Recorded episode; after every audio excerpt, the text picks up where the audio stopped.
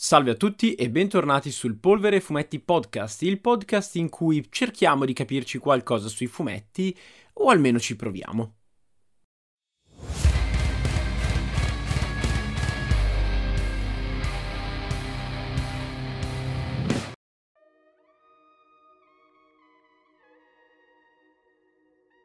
Salve a tutti, bentornati su Polvere Fumetti. Oggi riprendiamo un pochino il format che ho utilizzato per parlarvi di Guardiani della Galassia volume 3 e di The First Slam Dunk, anche per parlarvi di Spider-Man Across the Spider-Verse, che sono stato a vedere ieri sera. Ve lo dico subito, perché ci saranno poi delle postine, delle cose, bla bla bla è un film della Madonna, è un film bellissimo, soprattutto dal punto di vista dell'animazione. Tra dieci anni, quando si scriveranno saggi sull'animazione, questo sarà annoverato, questo è il suo precedente, il suo predecessore ovviamente, saranno annoverati insieme ai film della Disney, dello studio Ghibli, di Akira e compagnia bella, perché soprattutto viene preso l'essenza del fumetto, in particolare del, del fumetto americano, eh, e viene portata su schermo utilizzando gli strumenti stessi del fumetto, portandoli e rispettandoli sullo schermo so- e poi aggiungendo a questo poi anche il saper prendere e rispettare un ideale, un'icona, che è ovviamente quella di Spider-Man, l'essenza fondamentalmente di, di Spider-Man. Devo però fare questa premessa perché poco prima di accendere la videocamera mi sono trovato un po' in difficoltà. Non sapevo come approcciarmi a questo film e come raccontarvelo perché ieri sera quando sono uscito dal, dal cinema mi sono trovato un po' deluso ci sono delle cose che sul momento non mi avevano convinto. Qualcosa, su qualcosa mi sono ricreduto perché ho voluto rimuginarci un pochino, ho voluto dormirci su e, e su alcune cose sono un po' riuscito a, a, ricredermi fondamentalmente. Un dettaglio in particolare no, è una cosa che non mi è piaciuta e appunto di cui e che mi fa anche un po' paura, ve lo dico proprio sinceramente, ma ne parleremo poi a tempo debito. Quali sono in particolare appunto due momenti di questo film che più mi mi sono poi cresciuti letteralmente nel cuore. Il primo è un bellissimo momento di intimità che c'è fra Peter e la sua mamma. Un momento in cui Peter, Peter Miles, scusatemi, farò sicuramente dei casini, in cui Miles e la mamma si, si aprono un pochino. In particolare Miles eh, verso la fine del film riesce appunto un po' a ad aprirsi a tal punto a voler raccontare a sua madre ciò che gli sta succedendo, ten- avendogli ottenuto nascosto per così tanto tempo, che poi è un momento che crolla funzionalmente alla trama, ma è un momento che mi ha un po' appunto colpito perché questo è il culmine di tutto un, un, ragionamento, di tutta una riflessione che viene fatta nel corso del film, ovvero eh, il rapporto tra padre e figlio, tra genitore e figlio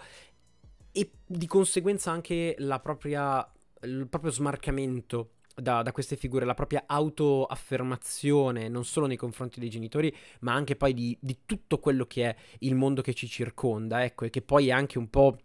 il concetto alla base eh, di, di, questo film dal punto di vista fumettistico, cioè che benché ehm, ci siano un diverso Spider-Man in ogni verso, alla fine o si fa parte dello stesso universo, ognuno di loro in qualche modo deve coesistere l'uno con l'altro, proprio come noi dobbiamo cercare, essendo un universo a parte, dobbiamo cercare di coesistere con gli universi che sono poi altre persone, insomma. E questa è una cosa che mi è, mi è piaciuta molto e che è una cosa che riguarda ovviamente anche molti altri personaggi del film. In primis, per esempio, la macchia, questo personaggio che parte come un, un, gaglioffo, proprio come il classico villain da, da, Spider-Man che, proprio come succede ai villain di Spider-Man minori, eh, insomma nei, nei, fumetti, cerca di rapinare un, un piccolo mini market e viene appunto menato in 448 e che poi a poco a poco, ed è una cosa che viene resa anche graficamente, anche lui a un certo punto cresce, tra virgolette. Questa cosa che mi ha mandato in pappa al cervello, sempre a livello grafico, il fatto che a un certo punto questo personaggio abbia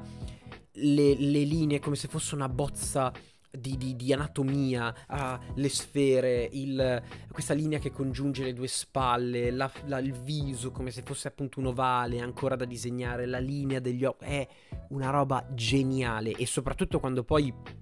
assume questa sua forma, tra virgolette, finale eh, nella, nella, seconda parte del film è inquietantissimo. È questo personaggio che letteralmente distorce tutto ciò che ha intorno. Tra l'altro doppiato veramente molto molto bene. Mi è piaciuta molto la scelta del doppiatore italiano di questo film perché passa da essere una voce ehm, molto ironica, molto scanzonata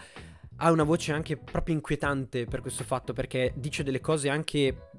terribili appunto a Miles, ma appunto con questa voce quasi leggera, come se lo dicesse con una freddezza mostruosa. Questa è una roba che ripeto, anche questo dettaglio mi è, mi è piaciuto veramente veramente molto. E poi, raga, è un tripudio di fanservice per, per i nerd fondamentalmente perché ovviamente è un film che rende alla grandissima in sala ma io credo che sarà molto più divertente vederlo in casa potendo continuare a stoppare a rifar ripartire il film per cercare di individuare quel dettaglio di andare a ripescare da quale versione è stato ripreso un determinato Spider-Man. È veramente divertentissimo e tra l'altro eh, sono andato a vederlo con questo mio amico che non legge affatto fumetti, non, non, non gli interessa niente appunto del mondo dei fumetti. Eppure si è divertito anche lui un sacco, ci siamo divertiti insieme, questo è un altro grande valore di film come questo, riuscire a raccontare un personaggio, riuscire a raccontare un, un, qualcosa, non in maniera ermetica, quindi che possa piacere soltanto a chi quel personaggio già lo conosce, ma renderlo veramente per tutti, che poi è il, il concetto di base di Spider-Man, non importa, e che, che, è quello che a sua volta viene raccontato in questo film, cioè nei momenti in cui, e qua c'è anche il secondo momento potente di questo film, ovvero questa discussione anzi questa, questa, lotta molto fisica tra Miguel O'Hara e lo Spider-Man 2099 e Miles in cui Miguel sbatte in faccia a, a, Miles mentre lo sta proprio lo sta sottomettendo a livello fisico in questa lotta in questa ferocissima lotta corpo a corpo gli sbatte in faccia questa verità ovvero che Miles non era destinato a essere Spider-Man il suo ragno era, arrivava da un'altra dimensione che questa cosa ha portato non solo alla morte dello Spider-Man dell'universo in cui vive Miles, ma anche a una, come dire, piega, piega della, della, linea temporale, insomma, da cui arrivava questo ragno che ha portato Peter, che ha portato Miles a diventare lui stesso Prowler, ha portato alla morte del padre di Miles, ha portato Miles tra le braccia di suo zio Aaron e lo ha appunto portato a diventare, ripeto, proprio Prowler, il cattivo della, della situazione. Quindi, e, e qui Miles comprende quello che è un po' anche lo spirito di Spider-Man, cioè non importa da dove nasci, non importa di che colore è la pelle, non importa in che cosa credi e bla bla bla bla bla, ma importa ciò che fai. E quindi Miles, nonostante insomma non fosse destinato a essere Spider-Man, dimostra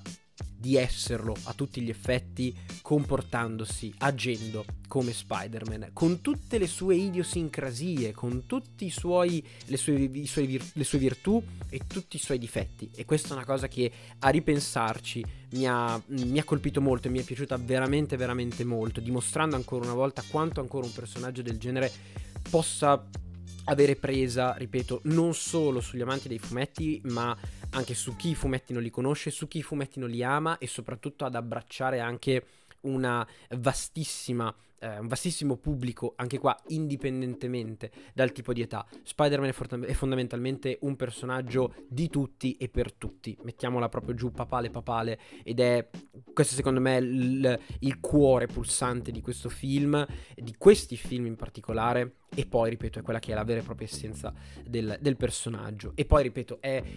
un tripudio per tutti quelli che appunto sono appassionati di, di questo personaggio a livello fumettistico perché è stato divertentissimo, è stato bellissimo vederlo al cinema, ma credo che sarà ancora più divertente vederlo a casa, continuando a fermare il, il film, cercando di individuare uno Spider-Man, cercando di capire da quale storia arriva quel, quel costume, ehm, da quale universo arriva quel personaggio. Bello vedere anche poi come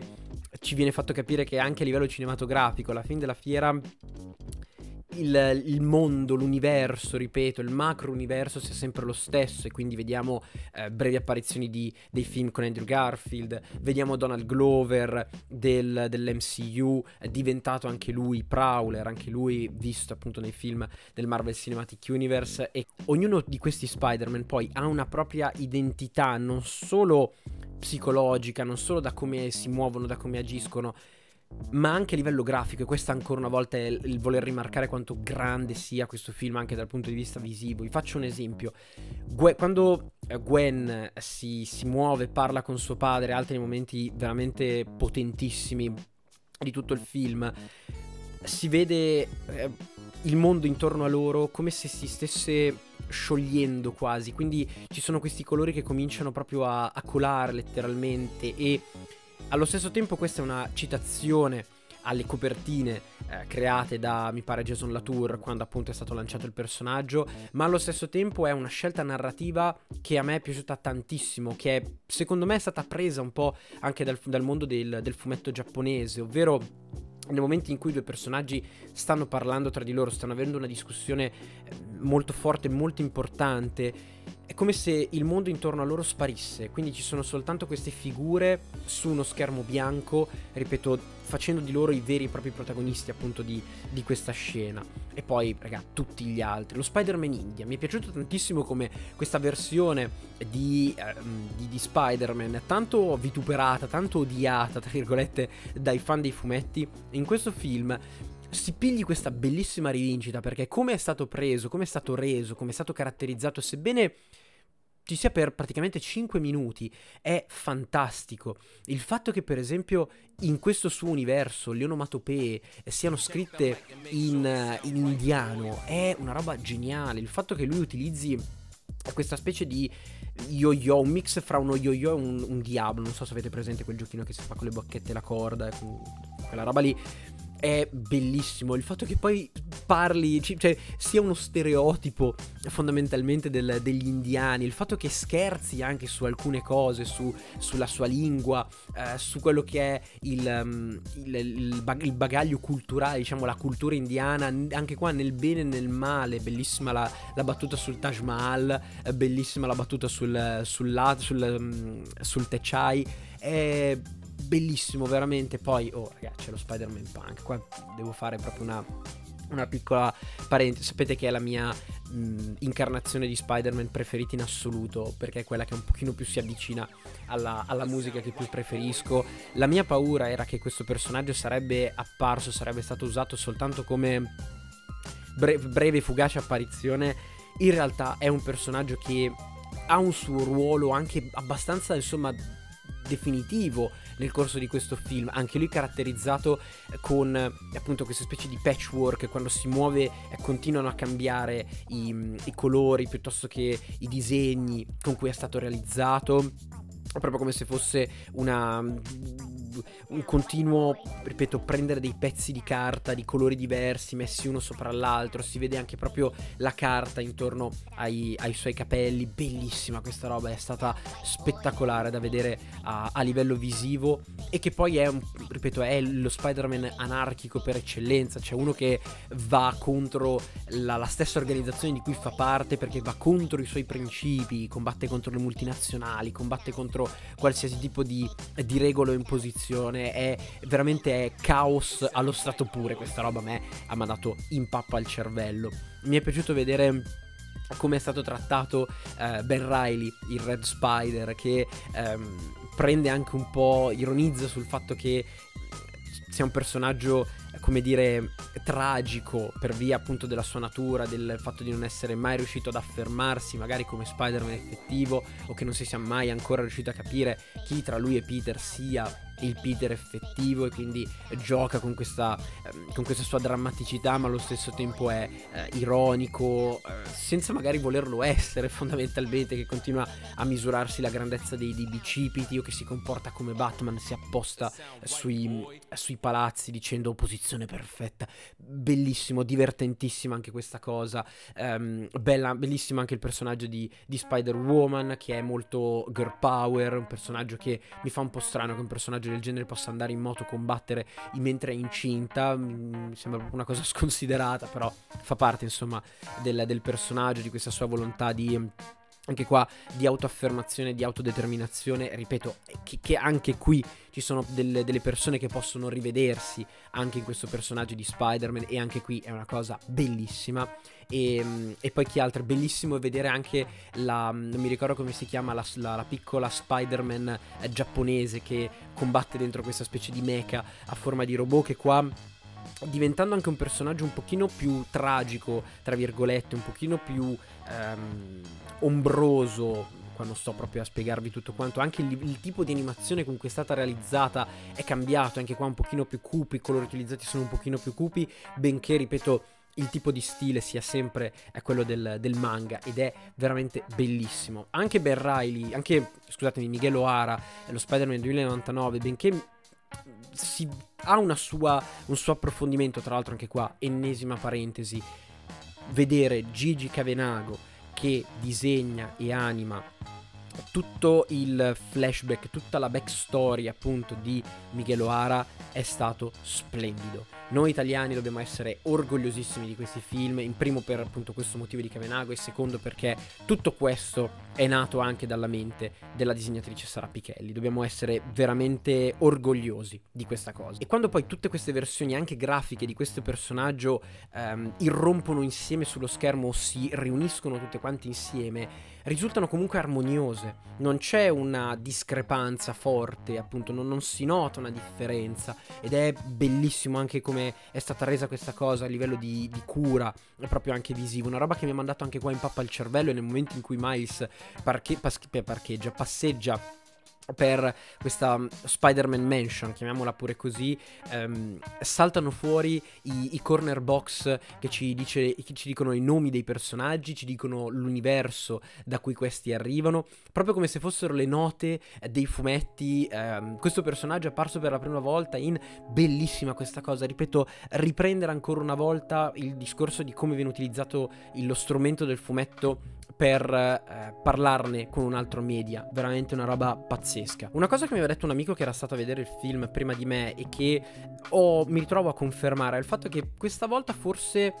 la musica fa un passo indietro, non ci sono più momenti come um, Sunflower piuttosto che WhatsApp Danger, non ci sono più delle canzoni così uh, forti, così incisive, mm, mancano appunto questi, questi momenti benché comunque l'atmosfera, um, come dire, dei, dei bassifondi newyorkesi, molto hip hop con graffiti e appunto questo genere di, di, di contesto culturale eh, ci siano ancora, è forse un pochino meno incisivo, devo dire la verità. L'unica cosa su cui non riesco a ricredermi di questo film è il fatto che fondamentalmente non finisca, fondamentalmente sia soltanto una prima parte di una storia più grande. Questa è una cosa che non, non, mi è piaciuta. Mi rendo conto che se così non fosse stato non avremmo potuto avere degli approfondimenti così ehm, fatti bene sotto un certo punto di vista di, dei personaggi di cui vi ho parlato prima. Ci sarebbe stato bisogno di molto, di stringere molto di più. Insomma, per portare avanti quella che invece era la trama principale. Ma questa cosa non mi è piaciuta, mi ha ricordato purtroppo quanto si sta facendo col Marvel Cinematic Universe e la mia paura è che succeda esattamente quanto è successo con l'MCU, cioè